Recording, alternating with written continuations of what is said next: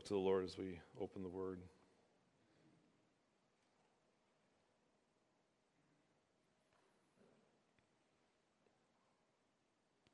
You've told us, Father, that at the name of Jesus, every knee will bow and every tongue will confess that Jesus Christ is Lord to the glory of the Father. Truly, His is a mighty name, powerful name. Call His name Jesus, for He will save His people from their sins. And so we praise you and we thank you for that amazing name, the amazing person, our Lord Jesus Christ. As we open your word, might you be pleased to open it to us, we pray. Because we need, we need what you have for us, Father. Don't know what it might be for any person here this morning, but Lord, we need what you have to give us. So may our hearts be ready to receive it. We pray in Jesus' name. Amen. I'd like to invite you to open your Bibles to 1 Thessalonians chapter 5. 1 Thessalonians chapter 5.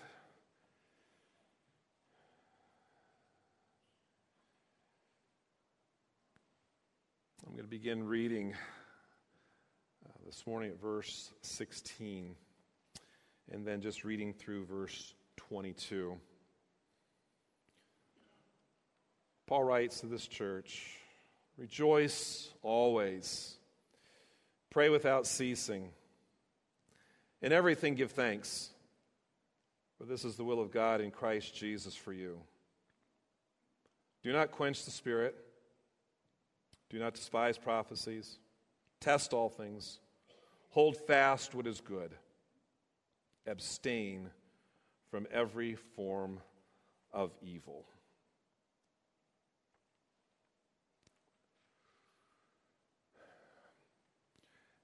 Do you ever long for a deeper experience with God? I'm not going to ask you to raise your hands. I'm just asking you, and just in the stillness of your own heart. Do you ever long for a deeper experience with God? In his book, The Pursuit of God,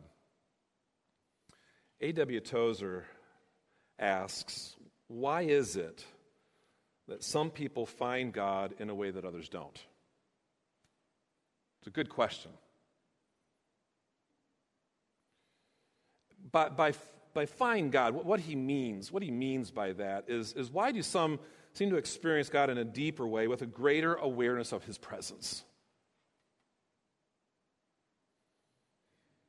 So he, he goes on and, and, and he challenges he challenges his reader just you, know, you could do the same thing just you know pick a random number of, of what you might consider to be godly godly saints you know whether whether from from the bible you know old testament new testament you know i mean abraham and Moses and Joseph. We, we heard some about him this morning as we read the scriptures, or, or, or David, or Isaiah, or Jeremiah, or you could go to the New Testament and Mary and, and John and Paul and Peter and Aquila and Priscilla, and you can go post biblical times, you know, on through some of the ages of the church fathers to the great reformers of Martin Luther and and, and John Calvin, and you can come on into, the, uh, into our more modern times of, of, some of those that just seem maybe because as, you, as you've read them or heard, they just, they, they just seem there's something, there's, there's something about them just to have um, what you might, might say, uh, just some, some deeper awareness of, of, of, God's presence and, and relationship with Him. And,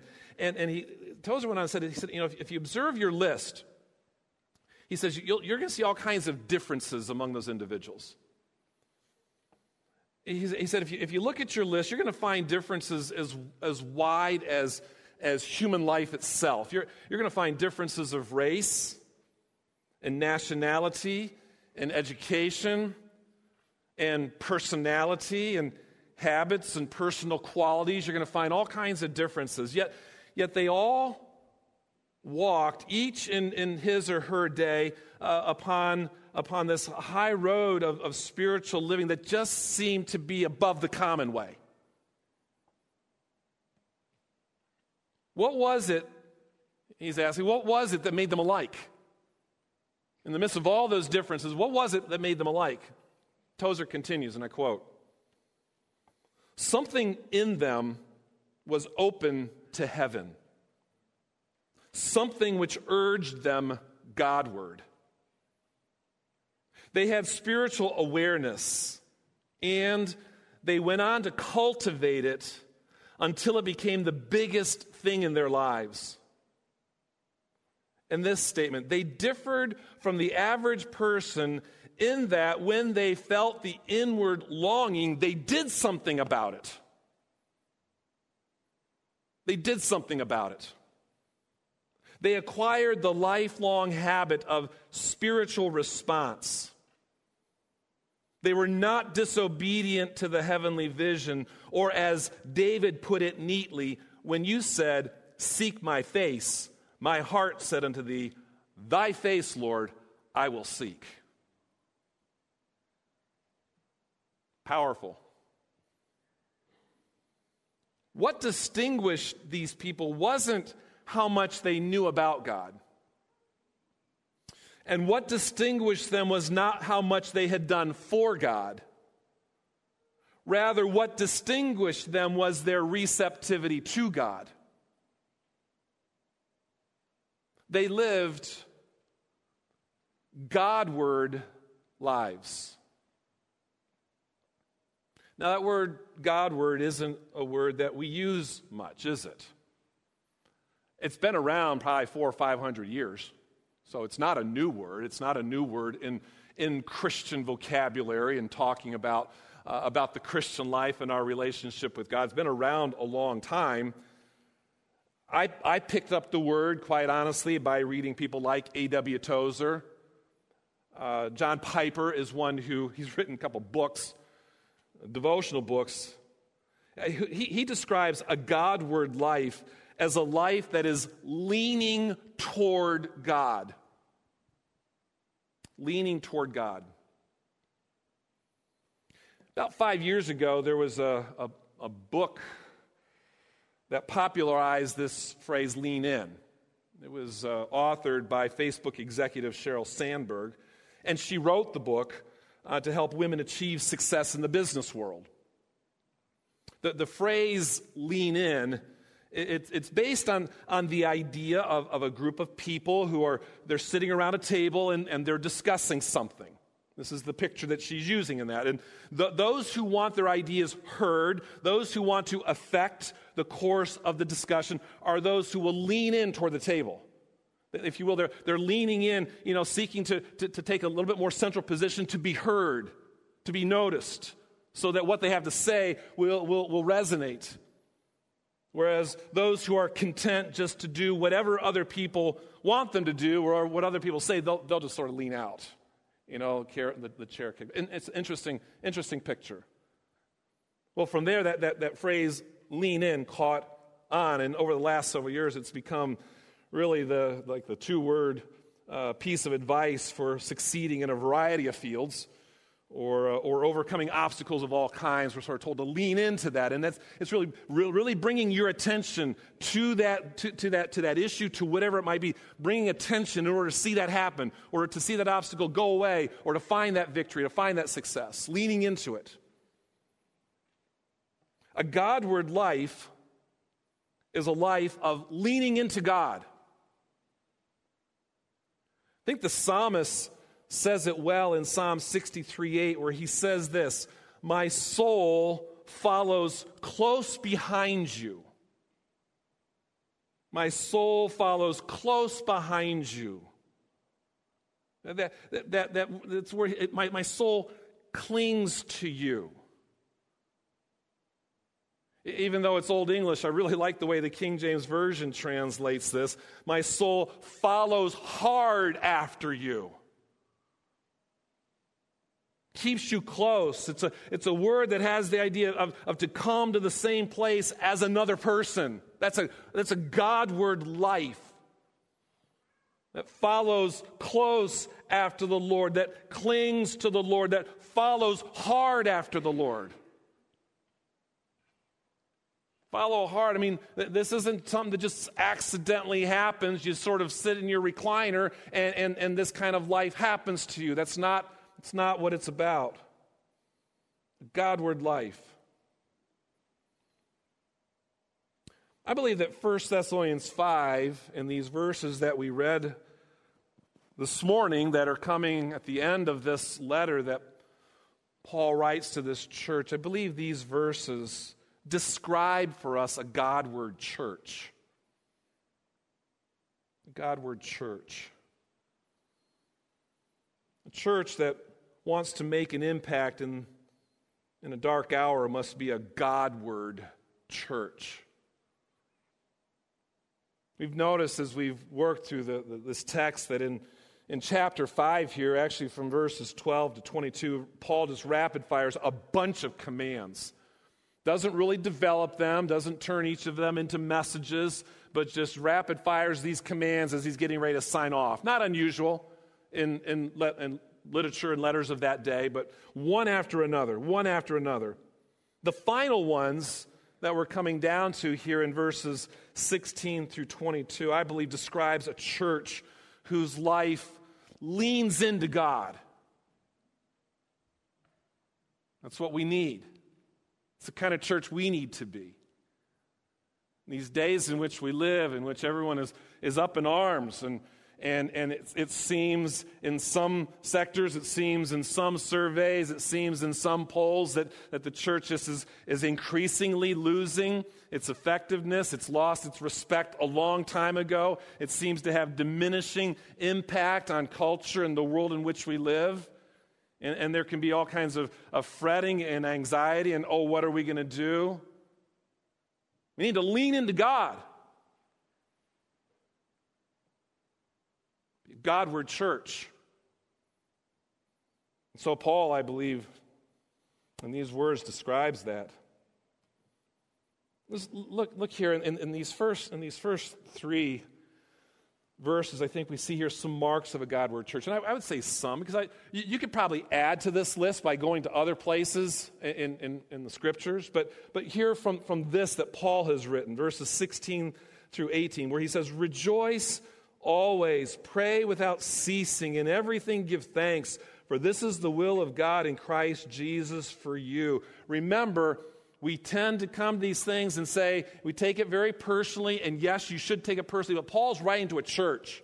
He's saying to that church, Church, rejoice always. Church, pray without ceasing. Church, in everything give thanks. This is God's will. You can't be any clearer than that. This is, this is what God desires for you. This is, in fact, what God requires of you, church rejoicing, praying, thanking. Those are Godward behaviors. Rejoicing in the Lord, praying to the Lord, thanking the Lord. And he throws in these challenging words of always and without ceasing and in everything. In other words, he's talking about this being true beyond just our weekly worship service on Sunday.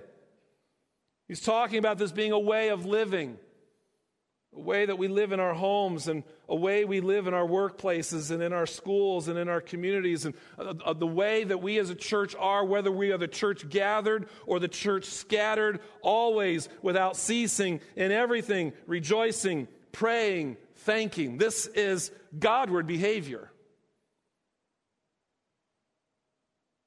It's not necessarily Godward behavior to put all this on for an hour once a week. Godward living is this is a way of living.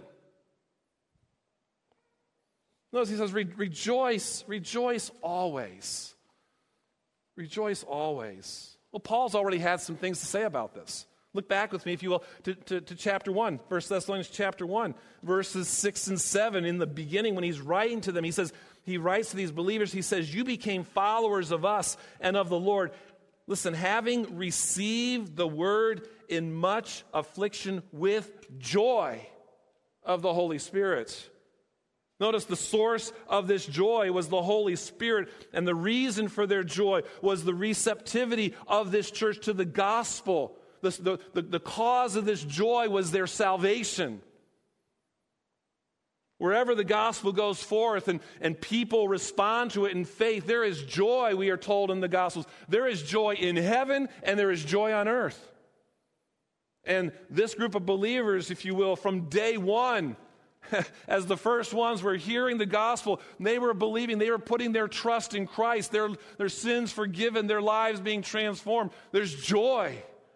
And, every day, another believer was being added to this Thessalonian church. There was more joy and more joy because the word was coming. They were receiving it, they were responding it, and, and, and they, were, they were coming to know Christ as Savior. You see that receptivity, receiving what God was giving. They were rejoicing. Over in chapter 2, again, Paul, Paul brings up in, in 1 Thessalonians uh, 2, uh, verses 19 and 20, he says, For what is our hope? Or joy or crown of rejoicing? Is it not even you in the presence of our Lord Jesus Christ that is coming? For you are our glory and joy.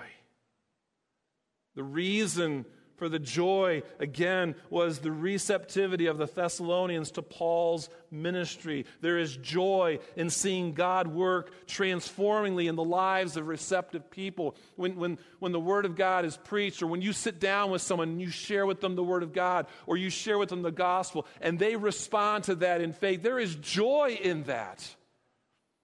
And this was a church who, when they first put their faith in Jesus Christ and they were saved, it produced joy. And as they continued to listen and as they continued to grow in their faith, as they continued to grow in their walk with the Lord Jesus Christ, as Paul saw what was happening, they, they caused rejoicing in him because of their, their receptivity to, to the, to the ministry that Paul had. And then over in chapter 3 and verse 9, he says, For what thanks can we render to God for you? For all the joy with which we rejoice for your sake before our God. Interesting. Again, the receptivity of the Thessalonians to the gospel and the ministry of Paul, it produced joy for these Christians, and their joy caused Paul to rejoice, which tells me this that joy is contagious. And it was happening there in that church. This was a church, this was a church that knew what it meant to rejoice and to have joy. Remember, this was a church in the midst of affliction. This was a church that was opposed by, by so many in their city. This was a church that was persecuted. This, this was a church that was in the city that had chased Paul out of town. And yet, here, this was a church of joy. A church that not only experienced joy, but a church that caused joy in others as well. And Paul, as he writes at the end of this letter, he says to them, Rejoice always. This isn't a matter of denying real feelings. This isn't a matter of denying that there's times that we feel real anxiety, that we go through times of real fear, that there are things that stir within our spirit anger Rejoice always is choosing to rejoice no matter the circumstances. It's finding strength in the joy of the Lord. Nehemiah used that phrase. The joy of the Lord is our strength. It's joy in our unchanging God. It's joy in His unfailing work. It's joy in His forgiveness. It's joy in His mercy and in His grace. It's joy that we have in His victory. We sang of that this morning. A Godward church is filled with joy. A Godward church isn't consumed with gloom and defeat. And we're going down. A Godward church is filled with joy, not, not fake joy, not coming in and trying to manipulate us all so we all feel happy and go out with smiley faces on but true, deep seated joy because of who God is, because of what He has done, because the victory is secured. He's won it already, and He is working in us in mighty and powerful ways for His glory. All the time He's doing that. All the time He's doing that. There is joy. Godward church is filled with joy. He, he goes on, he says, pray without ceasing. Pray without ceasing. Once again, Paul has given us a glimpse of what this means.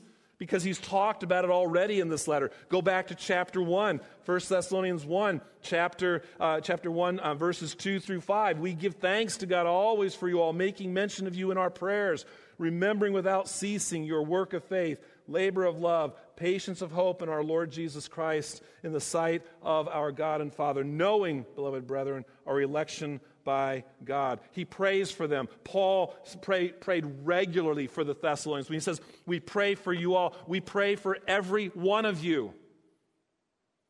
Paul did not just use I'm praying for you as I like hi how you doing I don't really care and I'm not going to say that but I'm just going to say that I'm wondering how you're doing because that's what you're supposed to do to be a polite person. This isn't all pray for you and then forgetting about it. These verses show us, if you will, this is how Paul spoke to God when he entered God's presence and when he came to God on behalf of these people. This is, these are some things that he said. He prayed for them. Then you go to chapter 3. Chapter 3, verse 10, Paul says that night and day we've been praying exceedingly that we may see your face and perfect what is lacking in your faith. Praying exceeding, exceedingly, praying beyond measure, praying out of extreme earnestness. And what was his prayer? He desperately wanted to be able to return to them. He had been chased out of town, he had not been able to come back. He loved these believers. He, he was concerned for them because they were still so young in the faith. This church was still so new. And he desperately, desperately wanted to get back to encourage them, to just be among them, to enjoy their fellowship, the strengthening, the refreshing, the renewal that they brought to him. He so much wanted to be there, but there were obstacles, he says earlier, but Satan hindered.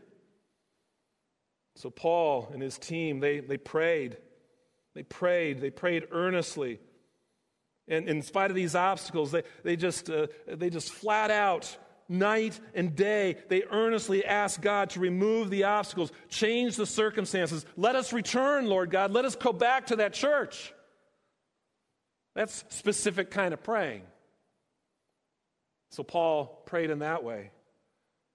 And, then he continues on verse uh, uh, 11 of that same chapter with another prayer. Now may our God and Father himself, our Lord Jesus Christ, direct our way to you May the Lord make you increase and abound in love to one another and to all, just as we do to you, so that he may establish your hearts blameless in holiness before our God and Father at the coming of our Lord Jesus Christ with all his saints. This is how he prayed for them. This is how he prayed for them.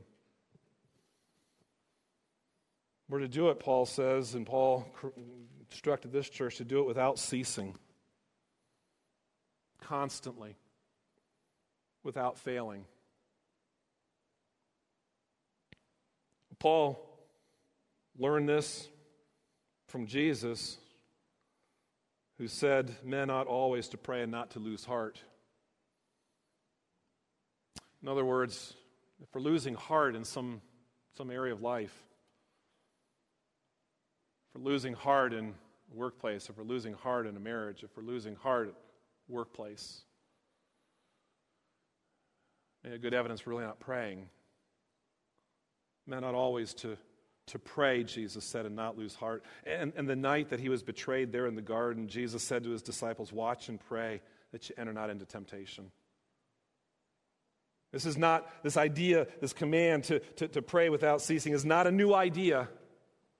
Not a new idea. A Godward church invests itself in regular praying, intense praying even times of extended praying. We come to, to pray without ceasing. We say, well, well nobody can do that like 24 7 because we have other, other things to do, so it must mean something other than that. Well, yeah. And so we say, well, then it just must refer to just, you know, be in the spirit, be in the attitude of prayer, so that at any given time, in any, in any given circumstance, you can stop and pray. Absolutely. Yeah. There, there's a sense in which we need to, we're, we're, sort of, you know, a Godward life, quite honestly, a Godward life is just like throughout the day, going to always be coming to the Lord. Be coming to the Lord about this and about that and about this and about that. So, yes, yes, it, it certainly is the idea of that attitude and readiness for praying all the time. But when you look at Paul, what Paul wrote to these Christians, and when you look at his example, this is more than just that.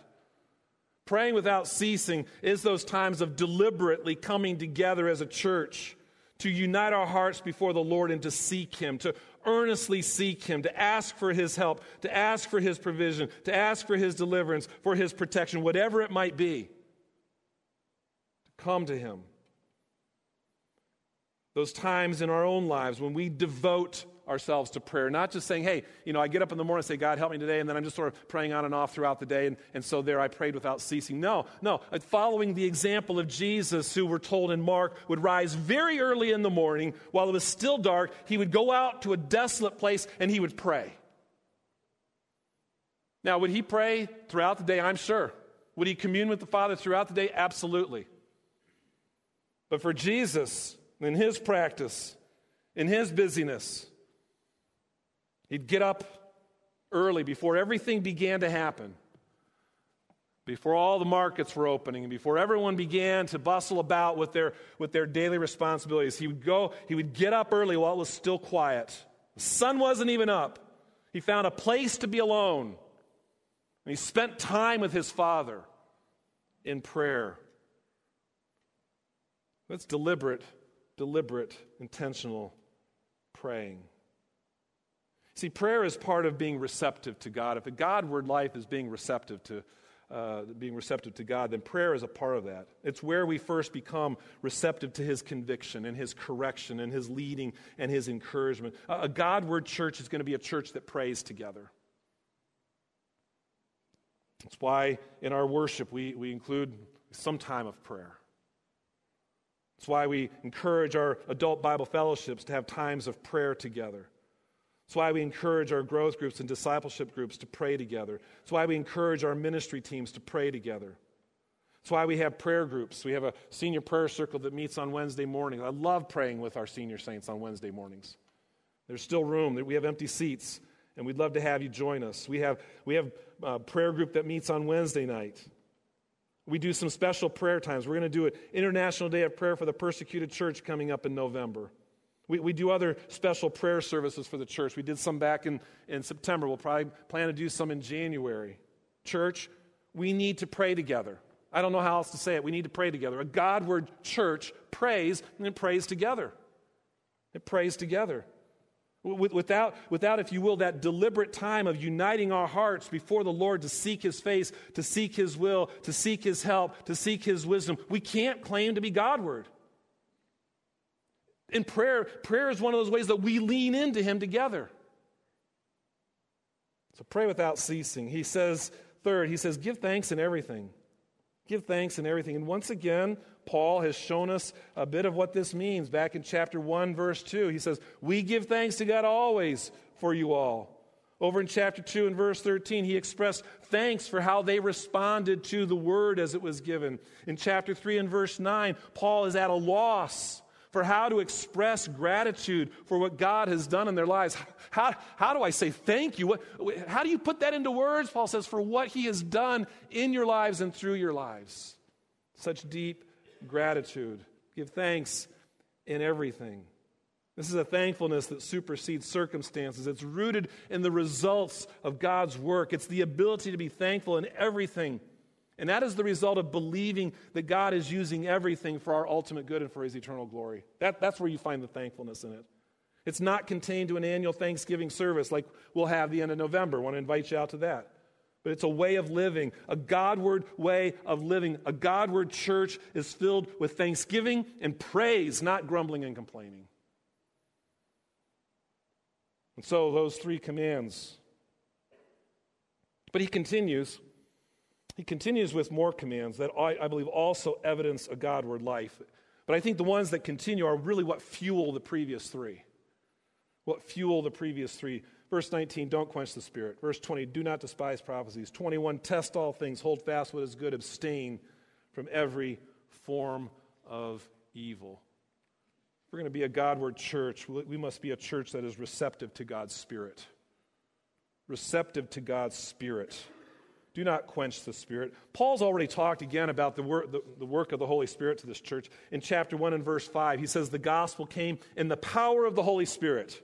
Resulting in transformed lives. In chapter 1 and verse 6, he says that, that the Spirit stirred joy within their hearts as an outflow of their trust in God. In chapter 4 and verse 8, God, we're told that God gives his Holy Spirit who is working out our sanctification. He is working out our salvation. He is at work to guide us, to direct us, to convict us, to help us to walk properly in this world. He is working in us to form and fashion and shape us into the likeness of Jesus Christ. Every believer receives the Holy Spirit at salvation. He comes with new life at the new birth, and that life transforms. And, and the Spirit is the one who is working within us. He teaches us, He convicts us, He guides us, He gives us ministry assignments, He empowers us to do them. And thus, Paul's instruction don't quench that work, don't suppress the work of the Spirit, don't grieve Him. Ephesians chapter 4 and verse 30. Don't ignore his conviction of sin in your life. Don't ignore his promptings of direction. Learn to live in the presence of God through the indwelling presence of the Holy Spirit. You have, by faith, because of the glorious gospel, you have within you, if you are in Christ, you have within you the Holy Spirit. Let him work. Don't think that you have to do all this on your own. Don't think that somehow you just got to work hard. I've got to work harder at being just a more rejoicing person. I have to work harder at being a, more of a praying person. I have to work harder at being a more thankful person. No, allow the Spirit of God to do His work in you. Stop fighting against Him. Stop pushing against Him. Stop ignoring Him. And He will stir within you, He will generate within you joy and prayer and thankfulness. Be receptive to God's Spirit. Continues on, I believe, and I would summarize these other verses under the heading of be receptive to God's Word. Be receptive to God's Word. Notice he says in verse 20, do not despise prophecies. Certainly in that first century era, God was, God was providing prophecies to, to people in, in, in the churches. Sometimes he gave, a, he, he gave a supernatural revelation, he gave a word it was part of the revelatory work that was happening there in that first century. Paul has really already brought this up again in his letter to the Thessalonians. Again, if you want to go back and look at chapter 2 and verse 13, Paul says, For this reason, we also thank God without ceasing, because when you received the word of God, which you heard from us, listen, you welcomed it not as the word of men, but as it is in truth, the word of God which also effectively works in you who believe. Now, you need to understand when, when they received this letter from Paul, they didn't receive it bound up in something that said the Bible on it. Okay? That didn't happen until a little while later, where all of these letters collected and recognized for what they were. So this letter comes from Paul, okay, and well, what, what should they do with it? How are they to respond to, to, to, to, this man, Paul, as he comes and he, he, he, supposedly is declaring, you know, the word of the Lord, and then he writes these letters. And, and, and Paul here is commending them. He said, he said as, you, as you heard me teach, and even as you've received these things, you recognize where this came from, that this came from God himself. Came from God himself. In chapter 4, verses 2 and 3, Paul says, For you know what instructions we gave you through the Lord Jesus. This is the will of God. On what basis can he say that? Well, he was speaking as an apostle of the Lord Jesus Christ. And so he goes on in verse 8 of chapter 4 and says, Therefore, whoever disregards this, disregards not man but God who gives his Holy Spirit to you. Do not despise this word because it is the word of the Lord. In chapter 4 and verse 15, he says, For this we, de- we declare to you by a word from the Lord. So, Paul himself, in this time, he, he is receiving revelations from the Lord. How all that worked, we don't know. He is receiving revelations from the Lord as he, is, as he is proclaiming, as he is teaching the gospel, proclaiming the gospel of Jesus Christ. As he sits down and pens things like 1 Thessalonians, we are told from other scriptures that what was happening in all that is that the Holy Spirit was guiding him. We call it inspiration. So that as he was writing, he was writing the very words of God. They were coming from his pen, through his thought patterns, to his pen, onto that paper. But the Holy Spirit of God, who was the one, was the one who was superintending, directing that, so that what Paul was declaring, what Paul was writing, was from God himself. Don't despise these things, Paul says. Don't despise these things. At the end of this book, in chapter 5, verse 27, Paul says, This is a pretty bold statement. I put you under oath before the Lord to have this letter, this letter read to all the brothers. Don't despise this. Don't regard it of no value. Don't ignore it like we're, we're conditioned to do with the incessant barrage of information. Don't quickly hit delete.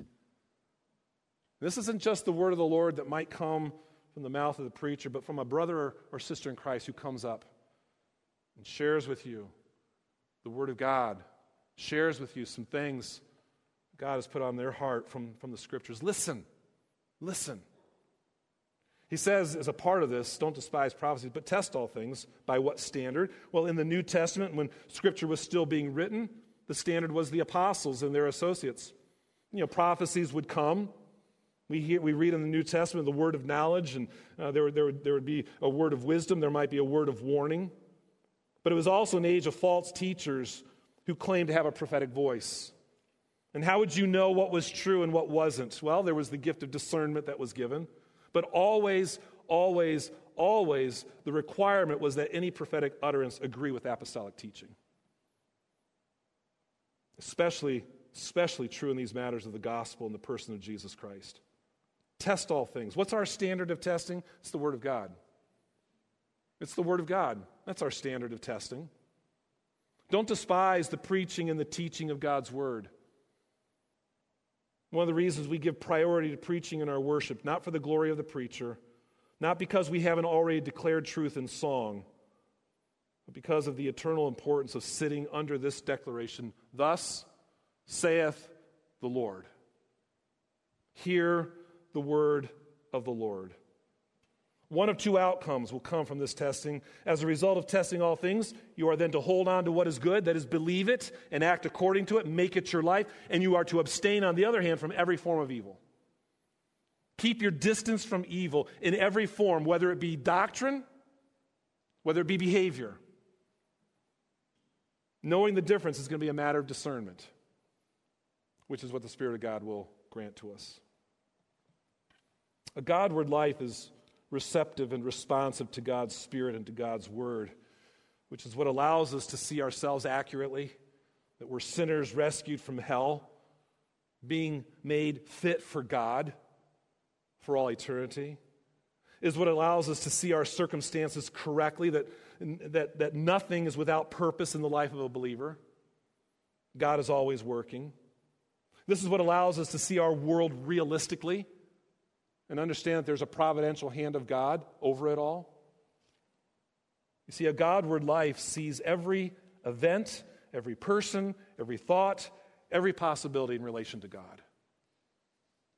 So let me just ask you Are you a Godward person? Is God the one toward whom your life is aimed? Is He the one into whom you are leaning?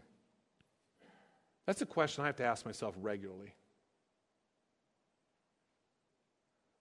Why do so many Christians maintain a shallow relationship with God that's fragile, that's tentative, that's on and off again, that's hot and cold? Or they're not receptive to God. Or they have longings for something more, but they do nothing about it not leaning into Him, sitting back, sitting out, turn toward other things. Is that you? See, God did not save you to make you the center of your life, nor your family, nor your career, nor your dreams. He saved you to make Him the center of your life. Church, are we a Godward church? Does the deepest kind of rejoicing come out in our worship? As we sing, as we fellowship, in our conversations? The joy of the Lord, the joy of salvation, the joy of transformation. Do, do we manifest the kind of intentional, earnest prayerfulness called for here? Are we constantly thankful people, ready and eager to share it as we come together with one another? Are we receptive to the Spirit's work? Are we responsive to God's word? That's a Godward life. And that, church, is the life to which we're called. Help us, Father, I pray, to live our lives toward you. Individually, yes, but as a church, Lord, our, our collective life as a church, live toward you, evidenced in our rejoicing and our praying and our, thankful, our thankfulness, evidenced in, in our sensitivity to the work of your Spirit uh, within us as individuals, the work of your Spirit within our church our receptivity to, to the Word of God, Lord. Let, it, let us not just desire things and then do nothing about it. But Lord, as your Spirit begins to press in and stir godly desires, may we in turn respond by pursuing, and yielding, and surrendering. May we live Godward lives. May we be a Godward church, I pray. As we respond, to God's word. We're going to sing just a moment with our heads bowed and eyes closed right now. I urge you to respond in song, yes, but perhaps there's some things in your heart that need to be settled. Perhaps you don't even know Christ as Savior. You've not started this new life we're talking about. I urge you, call upon the Lord to be your Savior today. Confess your need. Call upon Christ who died in your place to pay for your sin to come to be in your life. And, Christian, I just ask you to answer the question Are you living a Godward life? Does that describe you? If not, what steps would God have you to take? That you might lean into Him, that your life and everything about it might be lived toward Him. May we respond accordingly, Father, we pray in Jesus' name. Amen.